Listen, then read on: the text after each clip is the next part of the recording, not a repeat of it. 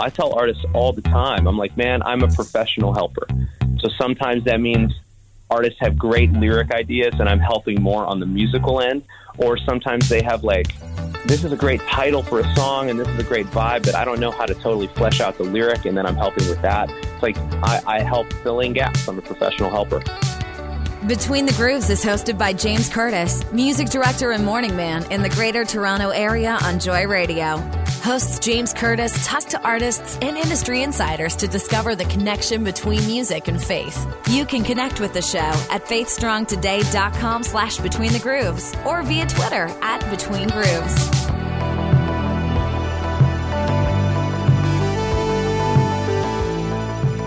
Halfway through summer already. Can you believe it? Hey, welcome to Between the Grooves, your weekly look at music ministry and everything in between with today's top Christian artists. And today we go behind the scenes with Grammy nominated songwriter and producer Jeff Pardo. He's a brilliant songwriter with Capitol CMG Publishing. In fact, he's been on their roster for 10 years now and has worked with many of the prominent artists that you hear regularly on Christian radio. So let's get to that conversation with Jeff Pardo on Between the Grooves. So, listen, you've been with uh, Capitol Christian Music Publishing for about 10 years now. Yes. It is, it is not often that you see a press release come from them about you. Yeah, right. Yeah. I don't recall seeing any press release where, oh, hey, we've renewed our contract, we've renewed our our signing with Jeff Pardo. Uh, is that is that normal? Well, I think you know, I mean, because songwriters, I mean, on, on, some level, right? Like, like nobody cares about songwriters. Well, you're behind you the know, scenes like, all the time. Uh, behind the scenes all the time. Yeah. Yes, and so I think there's just moments where it makes more sense on a public level to kind of like talk about things and people that are happening behind the scenes. And I think a period like 10 years is probably a good period to do that. And, you know, they'll send out stuff sometimes when it's like, oh, this guy had. It's funny. I actually today, like, I have a, the number one song in Christian music today, um, and like they'll, you know, they'll make notes of that kind of thing. But I, but I'm a behind the scenes guy, James. I'm, I'm kind of like, you know, I'm, I, I, and I like that. I, I think if, if, if they were, if they were sending out stuff about me in the same way that they send out stuff about their artists, I, I would, I would feel strange. Yeah, I suppose. Uh, you have the ability to write for so many different genres, whether it be country, CCM, hot AC. You've had success with film and TV as well. Uh, yep. I mean, many would classify this as a dream job. Uh, well, I'm, I'm, uh, I, you know, I'm really fortunate. I'm really grateful for it. I think, um, you know, I think the longer you do this, the more you realize that you're going to work every day and my work is making things that people listen to or people put in a TV promo or people play on the radio or you know and in the same way that like people who go and they make tables like they that's their work you know what right, I mean and, right. and and and and I feel like the most successful artists um, and I mean artists in the broad sense whether that's visual um, film if you're a recording artist whatever the ones that seem to be the most successful are the ones that take it uh, like that treat it like a job. Like this is this is what you do with your life, and um, and you know nobody in the music business or in any artistic endeavor like do, talks about the failures very often. right. But yeah. you know, like I'm a I'm a huge baseball fan. Baseball, football. I grew up in Chicago, so I'm like I'm like a massive Chicago Bears fan, Chicago Cubs fan. I'm the cliche Chicagoan that like gets mad during games and throws things and blah blah. I mean, it's just it's just all us Chicagoans are crazy.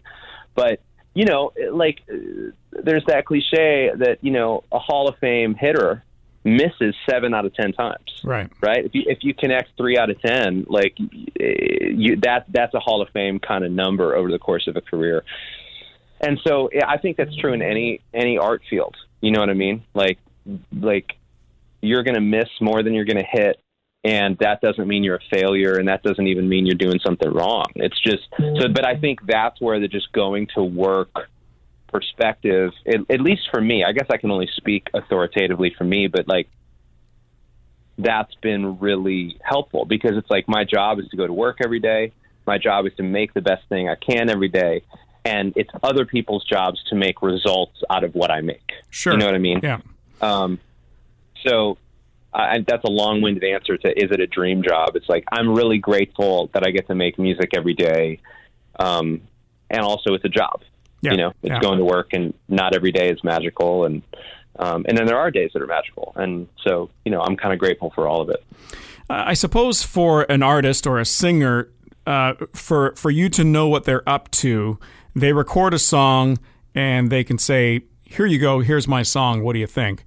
I guess it would be more difficult for a songwriter to do that because if you say you wrote this song, uh, but you know Danny Gokey saying, "Here's my song," it's like, no, no, no, that's Danny Gokey's song. That's not your song. Right. Do you Yeah, find do you find it difficult to market yourself as far as that's concerned? Uh, I don't because I think the people that I'm I'm like quote unquote marketing to are the bit the people in the business. You know what I mean? Like like the audience and the fans care about their favorite artists and the songs that those artists sing, and that's how it should be. You know, I mean, I I wasn't aware growing up um, of of like writers and producers and uh, you, you know everything that was happening behind the scenes. So I think people within the business who are whether they're people who work at record labels or managers or artists tend to be aware of different songwriters that have written different things and and whether it makes sense to collaborate with those people on their stuff. So you know uh, honestly whether pe- like whether someone at the other end of the radio knows that I wrote something or not, like to be honest, doesn't matter all that much to me. I, I care about writing songs that people connect with and hopefully like. And I mean, hopefully some of those become successful and some of them won't. And you know, like I said earlier, that's part of the deal. But uh, but but actually having a listener go, oh, that's a Jeff Pardo song. I don't care very much about that because my job and my calling is to kind of be the guy at the back of the stage that helps other people do what they do. Like I, I was on the road for a long time. I, the, I've been off the road for I guess seven years now, but the last five years of my touring time, I was the musical director for Matthew West when he was on the road, and Matthew's a perfect example. Um, he's ki- he can kind of do both things really well. He writes a lot of songs for people that are not his songs, but then he's such a gifted singer, performer, and communicator. And like it was a really it was a joy of mine to to help make sure that everything behind him was happening in the way it needed to to let him be at the front of the stage and be who he was. And um and and you know and i think that's true with being a writer and a producer too is like my job is to make the best tools for other people being artists to like then use you know and communicate with their fans. And um so yeah just kind of a different everybody has different lanes and different callings in this thing. Why don't you write music for yourself? Well, I, you know, it's funny. When I moved to Nashville, uh, so I, I've been down here since the fall 2000. I went to Belmont University, and when I moved down from Chicago, being an artist is what I thought I wanted to do. Right. I mean, that's the that's what everybody thinks you moved to Nashville for, right? Right. Yeah. Well, and some of that was, you know, I'd done some recording in high school and and and made a couple of these little projects and thought that that's what I wanted to be. And when I moved to Nashville, and especially Belmont, you know, Nashville, Nashville's an interesting place, but Belmont specifically because you get a lot of what I'll call unasked for feedback, where it's just like you're just where you just observe responses of your friends, right? And and what I noticed in the first two years of me being at school was when I would like be playing keyboards for somebody else, when I would uh, be in the studio helping somebody else sing a vocal, um, or we were, or I was writing a song with somebody else. My friends were like, "Man, like you're really good at this. Will you help me do this? Will you come play this showcase with me?" All this sideman behind the scenes kind of roles. And when it was Jeff the artist performing his own songs that he would sing, the response was kind of like, "Yeah, that's okay." Hmm. You know, hmm. like it was it was never as compelling uh, feedback as when I was helping other people do what they do. And so I think that's when I realized. Um, I mean, I kind of remember this. It was like my junior year of school, making this conscious decision to like put all of my eggs in the side person basket and start playing more shows with other people. And I started touring, going on the road, and um, and and really, I think that was a decision that gave me a career. I think if I'd held on to the I want to be an artist thing, I don't think I'd have a career in music at this point. I think um, that's the problem with uh, some artists, some aspiring artists, where they believe that their calling is to be an artist, whereas they might be a brilliant songwriter and they should concentrate right. on that. Yeah, I mean, and again, like I can only speak to my own journey, but I but I think um, I also think it takes being in a place where where you're able to realize those other avenues, which is why I think Nashville, L.A., uh, you know, I, I even Chicago, uh, like I, I like I think there's places that like I didn't really understand the the role that a producer had as much as I did after I moved to Nashville and started meeting some producers and, and figuring out that like, oh, there's this whole other lane that I could be a part of that I didn't know was a thing. Right. And then I and then, you know, being here I discovered it. But I think you're right. I mean, I think um I don't know, there's there's a certain I'm trying to think of how to say this well. Like in that moment that I that I was sort of setting down the I want to be an artist thing. I mean, it did feel like death you know what I mean? It felt like uh, like I have to let go of something that I've spent years and years dreaming about in order to have something else open up, you know? Yeah. And and I think that's hard for people. And I think there's probably a lot of people that haven't been able to let to like let that thing go and feel the death that comes along with it. Uh, and I understand why because it feels terrible, you know. But on the other side of that, at least for me, was this discovery that man, I could really have this this career um, helping other people. I tell artists all the time, I'm like, man, I'm a professional helper. So sometimes that means artists have great lyric ideas and I'm helping more on the musical end, or sometimes they have like, this is a great title for a song and this is a great vibe, but I don't know how to totally flesh out the lyric, and then I'm helping with that. It's like I, I help fill in gaps. I'm a professional helper, and um, you know, and, but but the, the step to get there felt like letting go of a dream you know right but i will say and maybe this is a secret that nobody knows about yet but there's got to be more stability and consistency as part as far as income is concerned versus being an artist anyways right? Because there's so much on your plate when you're an artist. Not only do you have to record the song and it's got to be a great song but you know you're not going to make necessarily your income on off that song unless you're out doing gigs and concerts and everything else. And then of course there's the merch.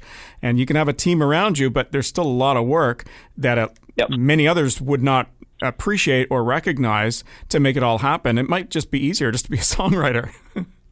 Well, I don't know if I would say easier. I would say different. I yeah, mean, yeah. I think if you're an artist, you know, uh, it's funny. I was talking to uh, an A&R guy at a label last week about this thing, where, you know, if you have a hit song as an artist, I mean, if you're talking about the income piece of it, it turns into a whole lot of different streams of income, right? Like it's it's you have this piece of merch which your with your title of your song on it, and that can earn you money.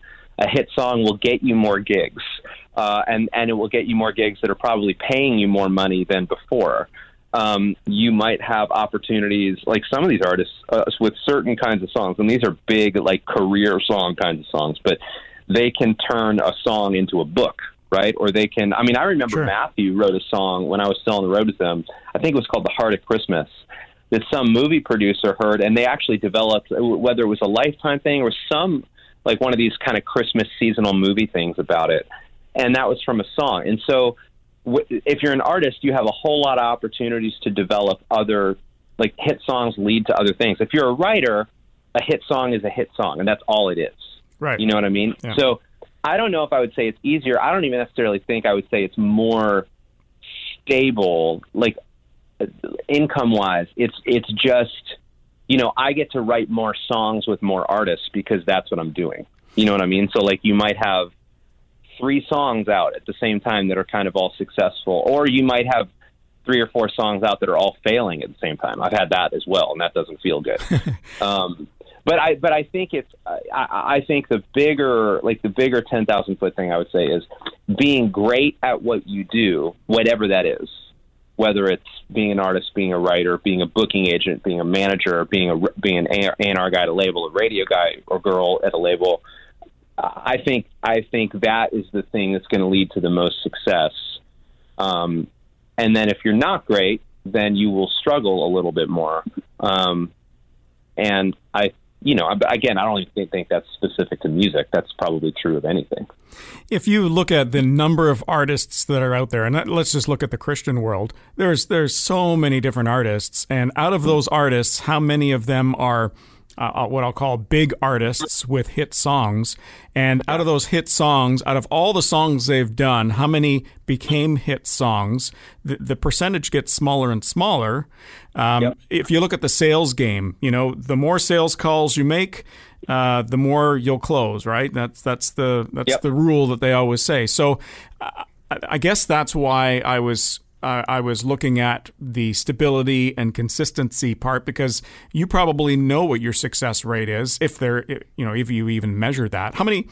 Yeah. How, how many songs, you know, a month would you write?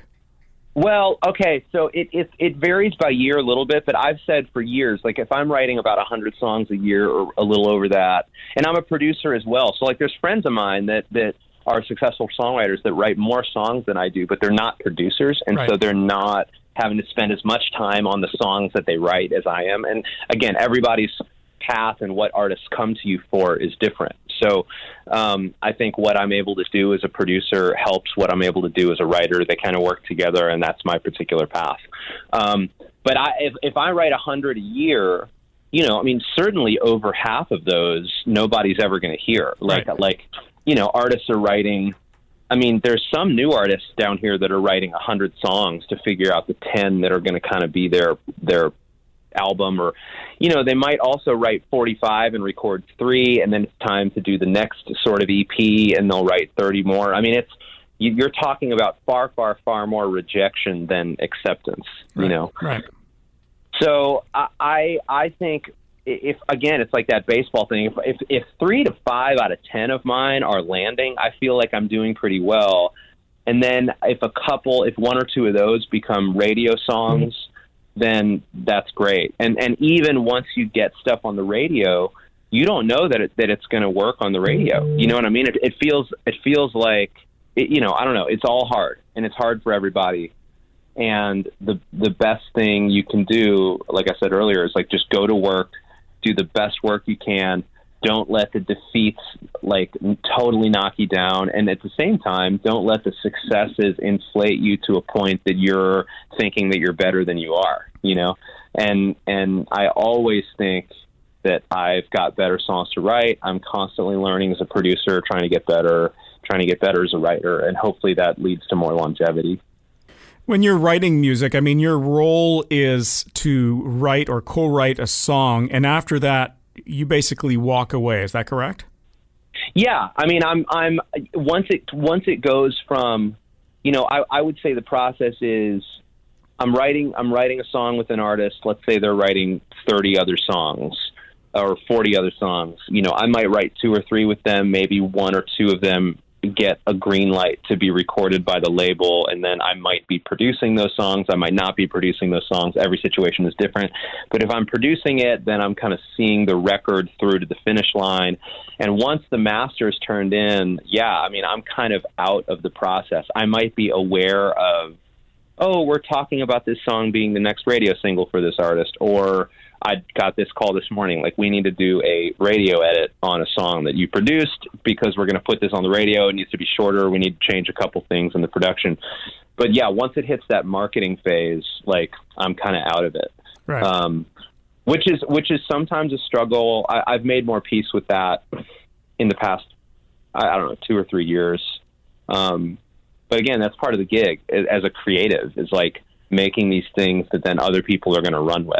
Right. Um, and you know, and and I think again, like the longer you do it, the more comfortable you get with the lack of control of that part of the process. Yeah, I was going to say the lack of control would be a big factor, especially if you're not involved in the production of the song. So you're kind of relying on others now for the success of that song.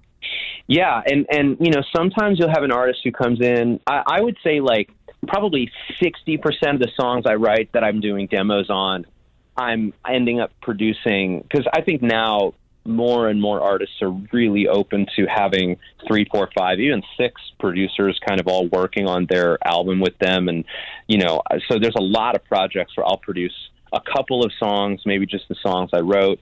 Sometimes I'm getting calls to produce songs I didn't write. And then sometimes I'll write a song with somebody and do a demo, and they might decide they didn't like the vibe of the demo and they want to have a different producer do it. Or they've already, there's already kind of an understanding that one other guy or girl is going to produce the whole record. And, uh, yeah, I mean, at that point, you're kind of letting go of a little bit of that, but, but again, it's just that's just part of it, and and that's you know, so you want to try to set up those other producers to win on your songs because, uh, you, yeah, I mean, I've I've had songs in my career come back not as good as I thought they could have been that other people produced, and then I've had songs come back and, and I've gone, wow, you know what, I would not have taken it there if I had produced this song, and this is a better this is a better spot than I would have put it in, right. you know, yeah. um, and, and you just get all of it and everything in between.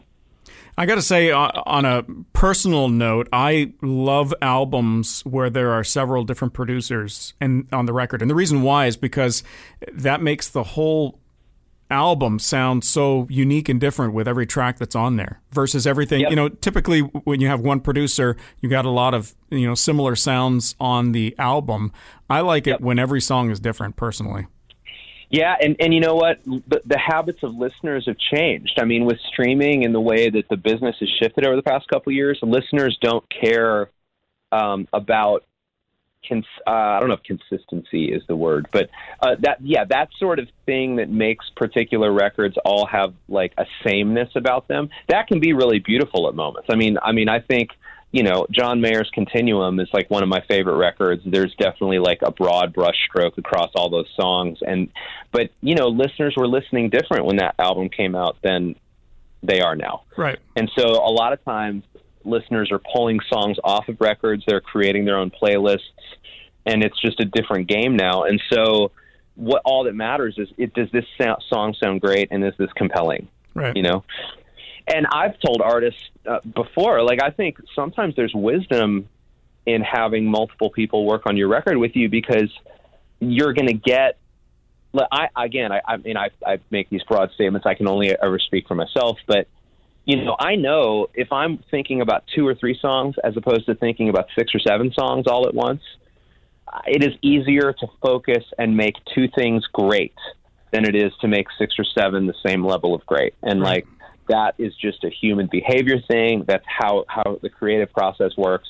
And I think bringing out that competitive spirit in producers, like if I know that, oh, my friend David and my friend Jonathan and like all these guys are each doing a couple tracks on this record, I don't want my stuff to sound lamer than them, right? So like yeah, yeah. I'm giving my A plus effort into these songs because I want my stuff to stack up. And what that can do, I think, for artists is create a stronger record at the end of the day because you're getting like that sort of competitive A plus focus from multiple people as opposed to expecting all of it from one person over the course of 10 songs.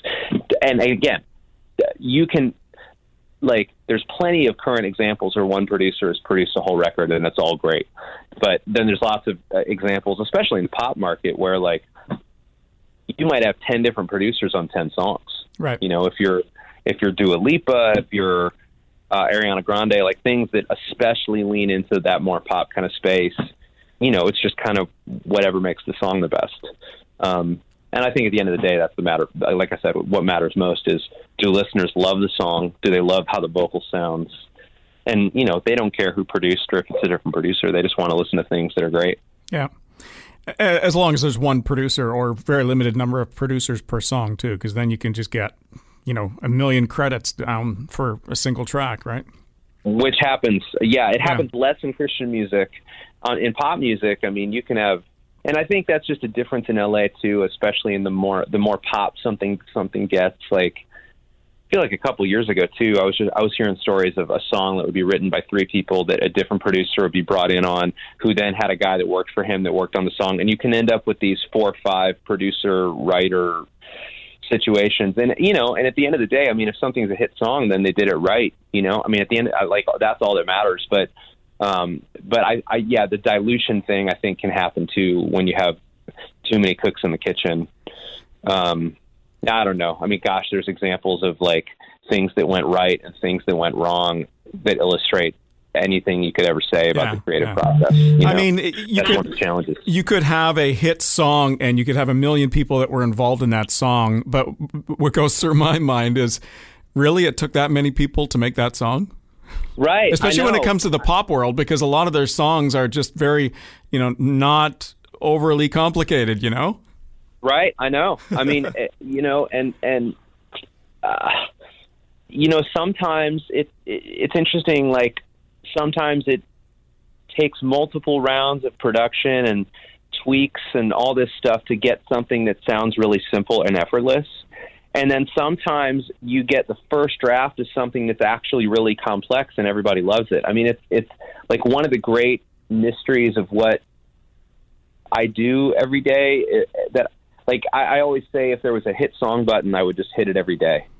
You know what I mean? Yeah, if there was a hit production button, I would just hit it. And sometimes you find it early on, and other times it takes longer. It takes multiple people, and I don't know. That's one of the mysteries about it. So I yeah, it's, it's weird. Like I, I look at some of the things that happen in LA and the pop world, and I'm like, wow, it took that many people to get this. Yeah. But then I'm not in the room. Yeah, you know what I mean? And, I'm, and I don't I don't know what the ideas turned into, and I don't know how many drafts it went through, and um, and at the end of the day, it's just like, man, if it's working and people are responding to it, and it's streaming a lot, and it's on the radio, and it's working, then I guess who cares how many people it takes, you know?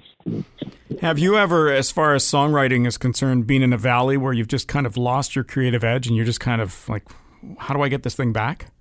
I think I've had moments and seasons where I feel like I'm not, maybe the work isn't as good.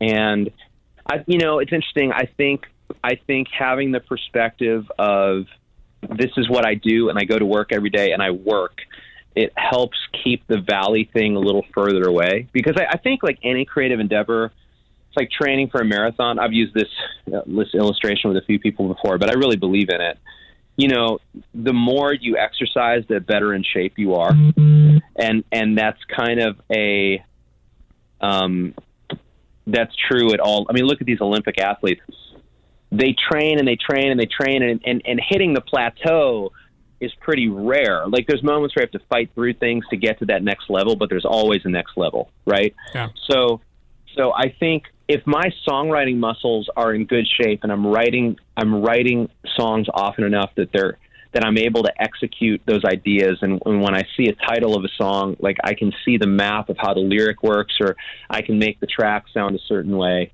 When if those are in good shape, like when a truly great idea, because I think the hardest part about songwriting is actually having the truly great idea to write about something that makes that's a compelling enough idea that people go, "Wow, I want to hear that again." Um, when a truly great idea comes into my studio, whether it hit me that morning or it hit an artist coming in or another co-writer, you know, if my muscles are, are in good shape, I can help execute a great idea in a great way, and that's how you get a great song. You know, it's like the combination of a great idea that's executed great, that lands with a great track, all that stuff. But how often are you responsible for that great idea? Like if you're going through a whole, uh, I'm tired, I'm exhausted, I just can't, I, you know, like I do the I do the Yeah. morning show at the radio station, and I always find like right before, a few weeks before I go on vacation, as an example, it's just like I'm pushing myself to, okay, how can I be creative? How can I make this show great? Yeah. Uh, and it's it's just like it. And and maybe I'm just being too hard on myself. You know, maybe it is great. you know, I'm just being Right. I'm just being too critical. Uh, how does that work with you? Yeah, some. I, I mean, I, I do think I'm probably the most critical of of my own things. Um, I also think there's a lot of value in teams in what I do. So it's like no, no, it's not even just a producer and an artist making a record. It's a producer and an artist and an A and R person and a manager, and like feedback can be really helpful. But but I, you know, I mean, I, I would also say rest is important for me too. Creative rest, where where you um, I was better a couple years ago about this, and I was literally over the weekend thinking that I need to do this in the fall. But I, you know, I, I, I would try to schedule two weeks off where it wasn't vacation. We weren't taking the kids places. It was just me being in Nashville, not writing and not producing. And and I and I would live just live my life, go have a coffee and read, do some things that help my creative spirit recharge, because I do think that matters. Um, but then I also think it's like the combination of rest and just routine. um, that you're going to write more great things if you write more things, you know. And um, oh, I forget who the author was, but I think it was a it was a British author. He was asked one time, he's like, you know, do you write like when you're inspired, or do you write like you just go to the office and write and treat it like a job? And he goes, well. I only write when I'm inspired, and I find that inspiration shows up at 9 a.m. every morning. Right. you know yeah, what I mean? Yeah, yeah. and I think that's a great way to, to, to like think about songwriting or any creative endeavor is like you are going to be more inspired when you're working more.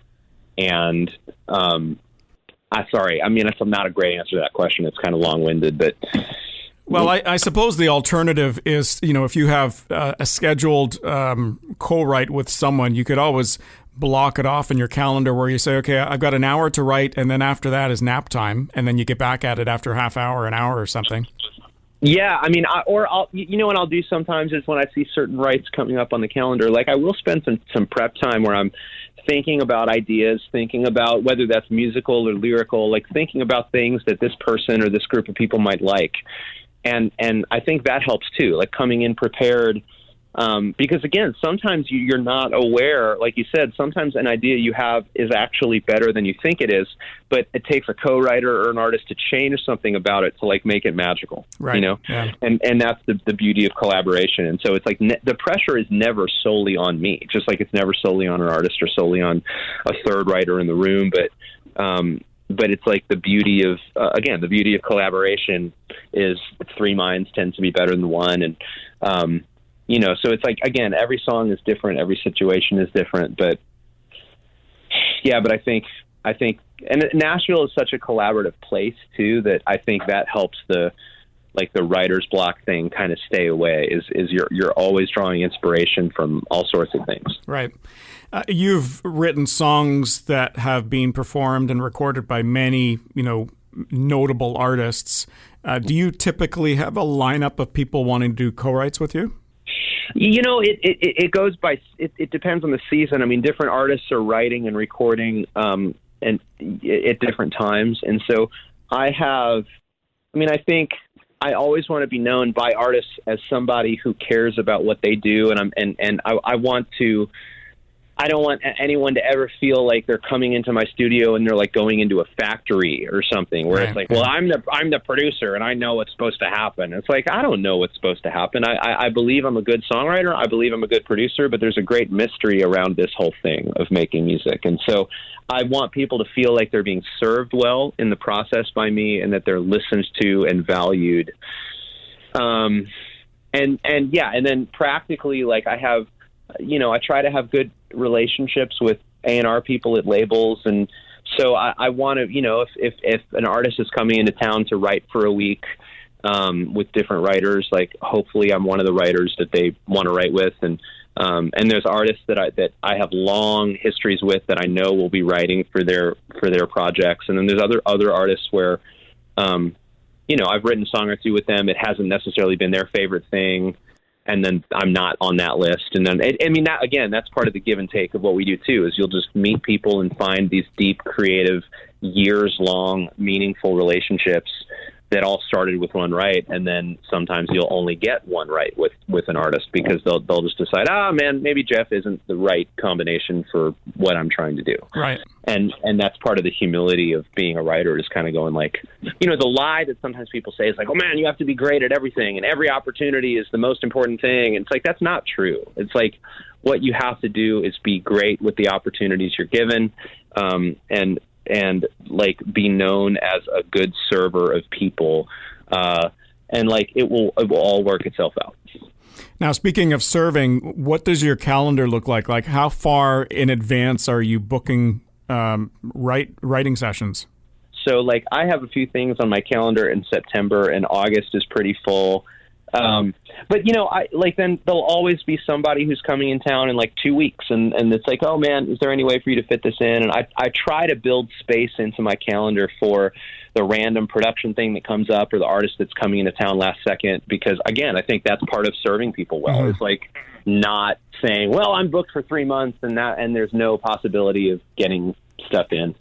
Um, and then at the same time, I have to value my own time and rest as well. And so sometimes you have to say no. And um, my one of the publishers on my team is always telling me, like Jeff, you need to be better about saying no. You need to be better about saying no. And I think most creative people probably struggle with saying no, saying no because there's that fear that's like, if I say no to this, they're never going to call me again. That's right. You're, you're going to get a reputation. Yep. Right. You know, and, and, and again, the reality is that's not true. Um, sometimes saying no is the thing that actually makes people respect you you know, and and like where, because it also says I'm not afraid of saying no to you. You know what I mean? And and and there's ways to say no that are uh, arrogant and like you know I, I i never say no like that because i'm never like oh i'm too good for you like i don't i don't think that i i think man i literally just don't have enough time in the week to do this thing i'm being asked to do and if i say yes to too much what's inevitably going to happen is something isn't going to be as good as I want it to be. And that's way worse than saying no. Yeah. Starting to turn in things that aren't as good. Yeah um, you're, you're much better off to know your capacity and to say no when you need to say no and keep your level of work as high as it can be. Now, as far as turning something in that's good, um, I, I got to say, I'm the first radio station I ever worked at was a country radio station, and I'm not yeah. I'm not a huge fan of country music. Although some some crossovers, you know, are, are decent songs. I got to yeah. say, Anne Wilson's "My Jesus," wow, mm. wow, man, thank you. What a uh, great uh, yeah, song! I, what a powerful song. Thanks, man. Well, that's yeah. Anne's Anne is really great, and um, and I so I wrote that song with Anne and with Matthew West, and obviously Matthew and I have a long history of doing work together. It's kind of really in the past 18 months that we've really started to write together more with different artists. And Anne is somebody who we've been fortunate enough to be in pretty early with, and we've just we've written some things that she seems to like and that that feel like her. You know, I think every artist is searching for the thing like what's what's the combination of people that help me make music that feels like me. And Anne is from Kentucky and has country music in her blood and just has this wonderful like soulful southern thing in her vocal. And um and so that song kind of came from there. And and you know what man? That's a perfect example of a song that when we wrote it I think Matthew and I uh and even Anne both all we all felt like this is good, you know, and like yeah. a good song, and like, I, uh, but the way it's kind of blown up and people have responded to it, there is no there is nobody in the world, including her manager, including her record label, that like would have had any idea that the song was going to kind of explode in the market the way it has, and anybody who would say oh, that they saw it coming is lying. You right. know, like there's just no way, and so like that's a perfect example of something where the creators of it actually aren't aware of what they've created. Like it's actually better than they thought. And and even now i'm kind of like man this is like i don't know. I don't necessarily think this is the best song i've written but it's blowing up and and i you know. And i think sometimes there's just songs that go out into the world and and they hit the water at the right time and at the right speed and like the ripples are far bigger than you could have imagined. And it has nothing to do with you. I think that's one of the things that i that continues to keep me humble and just working hard is like i know that i didn't write my jesus with matthew and Anne any differently than we wrote any of the songs that people haven't liked that right. you know nobody will ever hear that we turned into the label and they went ah nah this isn't good enough whatever and you know, the process of writing that one was no different. The, the thing I can say about that song is like, wow, I think I, I think that's a great idea, and I think that that's being being proved by listeners responding to it the way they are. Um, but again, I mean, at the time, we're just people in a room writing. I'm sitting in the same room right now talking to you, like getting ready for something later today, and like it's no different. You know what I mean? It's just like that was a great thing that happened at a particular moment, and um, and the way you get those songs is just by going to work and doing the work. Right. I, I will say, and this is nothing to do with my Jesus, but as as when I was a teenager, uh, I didn't really listen to lyrics in songs. I I listened to the production value and the way it sounded with the instruments and stuff, and uh, I think that's part of the winning edge on my Jesus is not just the lyrics; it it's amazingly produced.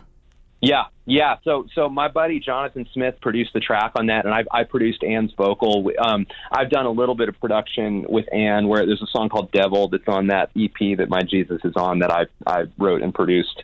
That's funny. "Devil" is a song that Anne and I wrote over Zoom. It was kind of in the middle of COVID, and we wrote it over Zoom, and then I produced the track remotely. And anyway, and it. But yeah, I think there's something about the southernness of the sound of her thing um, that people are responding to as well. Yeah. And and again, I mean, it's one of those things that just hits the water, and and you go, wow. Well, I guess I guess we were right about that. I just had no idea how right we were going to be. You know. Yeah. Yeah. Um, but I think yeah, there's there's there's a there's a, a very there's a humanness in in that music um, that I think people are responding to, and and you know when you look across, especially in Christian music right now, when you look across the charts and look across the songs people are streaming and really responding to, there is this southern element that at the moment is just really popular. Yeah, I, You know? that's exactly what I was about to say. I think of of like NEEDTOBREATHE or Crowder, Yep. Cain, where they've all got this Yep. this bit of a country twist in there. Uh, Yep. I mean, their songs could be played on country ra- country radio as well. Um, Yep. And and it's definitely that's kind of you know the evolution, I suppose, with the CCM sound as well. Yeah, and, and, and, and you know, there's there's always trends in every market. I mean, there's trends in pop music right now. There's trends in country music right now, and and you know, Christian music is the one the one kind of like type of music that um, is defined by its lyric, right? And so, like one of the like when you think about pop music, pop music tends to have a sound. It can have different sounds, but it's it's the only Christian music is the only lyric uh, defined genre. So it's always been broad musically. You'll Yeah. have things that feel really pop compared to something that feels really organic and southern and whatever.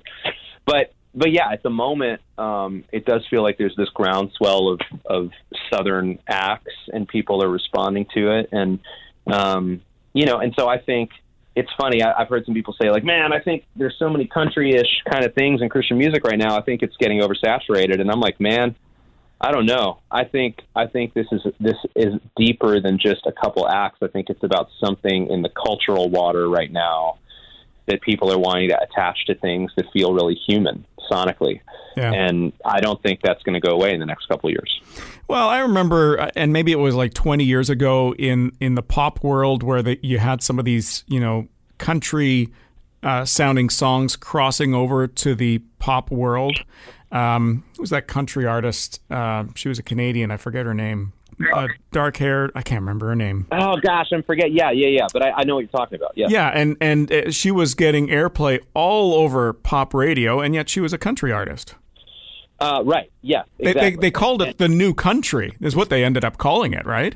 And that's the Right, way yeah. that's the way you were able to get rid of or get get away with uh, playing that music on a pop radio station. Yeah, I mean, I think genres in, in general, and something that like a conversation that has been happening in the music business for a while, but you know, the the lines of genre continue to blur and blur and blur, and that's going to continue to happen. A, a large part of that is streaming. Uh, and and people being able to again like make their own playlists where they're just going, what do I like? You know, Yeah. oh, I like this uh, Ariana Grande song. I like this Anne Wilson song. I like this Carrie Underwood song. I like this Miles Davis song. I like whoever from anything, and just creating their own musical world where they're not. They don't really necessarily care what genre it is. They care that they like the music. Right. And so I think it's it's created more freedom uh, within all those different, you know, quote unquote genres of music to push those lines a little bit further. Yeah. And you know, and so I think you're going to continue to see a more diverse musical landscape where there's going to be things in country world that sound more and more and more and more pop as time goes on. And then there's going to be things in pop world that sound more and more organic and, as time goes on. And and it's just it's just people making music, you know. Shania Twain. There you go. Yeah, that's, That's what it was. right. Yeah, I was trying. Yeah. I don't know why I couldn't think of the name, but You know, Yeah. she uh, Shania Twain, man, paved the way for like all of these country artists now. Whether it's whether it's Kelsea Ballerini or Lauren Alaina or all these people that have these big pop streaks in their music, yeah, and nobody anymore is like, "Wow, that sounds too pop." It's like that. That conversation is kind of going away from Yeah. country music, and Yeah. and and yeah, Shania Twain is is um, a huge reason for that. Yeah, for sure. Well, listen, Jeff, uh, what a uh, great conversation. Really enjoyed uh, chatting with you on Between the Grooves. Uh, there was so much more that I wanted to talk about, but um, there's just not enough time.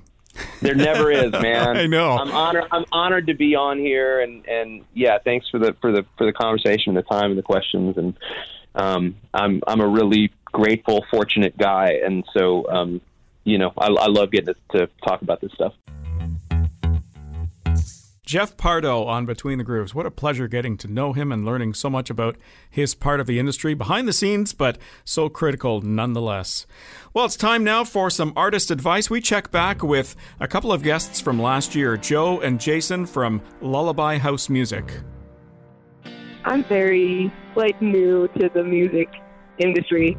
So this is kind of coming from an outside perspective, I guess, but I just think it seems to be so easy to get caught up in like fame and in like, you know, success um, in a lot of, you know, the music industry. So I think it's just so important, like for me going into it and um, just as like Christian artists, you know, to stay connected to the source, you know, and like mhm like why we're making music and who we're making it for and like how we can speak life into people's lives. Yeah, I I would agree with what Joe said. Is it's so important just staying connected with Jesus, but to do to do that through prayer. I pray before every single song that I write. You know, to stay connected, like just right in the moment with the Lord.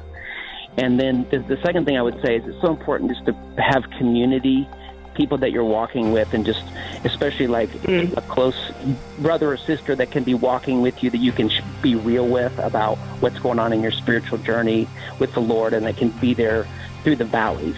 Because the peaks and hmm. valleys, I think the Christian artists live very dynamic lives. But just to to be able to have people walking with you that, that can speak into your life that you're going to listen to and that can even tell you the hard things, but can also encourage you. And the final thing I'll say is, is I believe that music is a place that we actually see the spiritual battle in life, that we see behind the curtain, because music is such light and such darkness.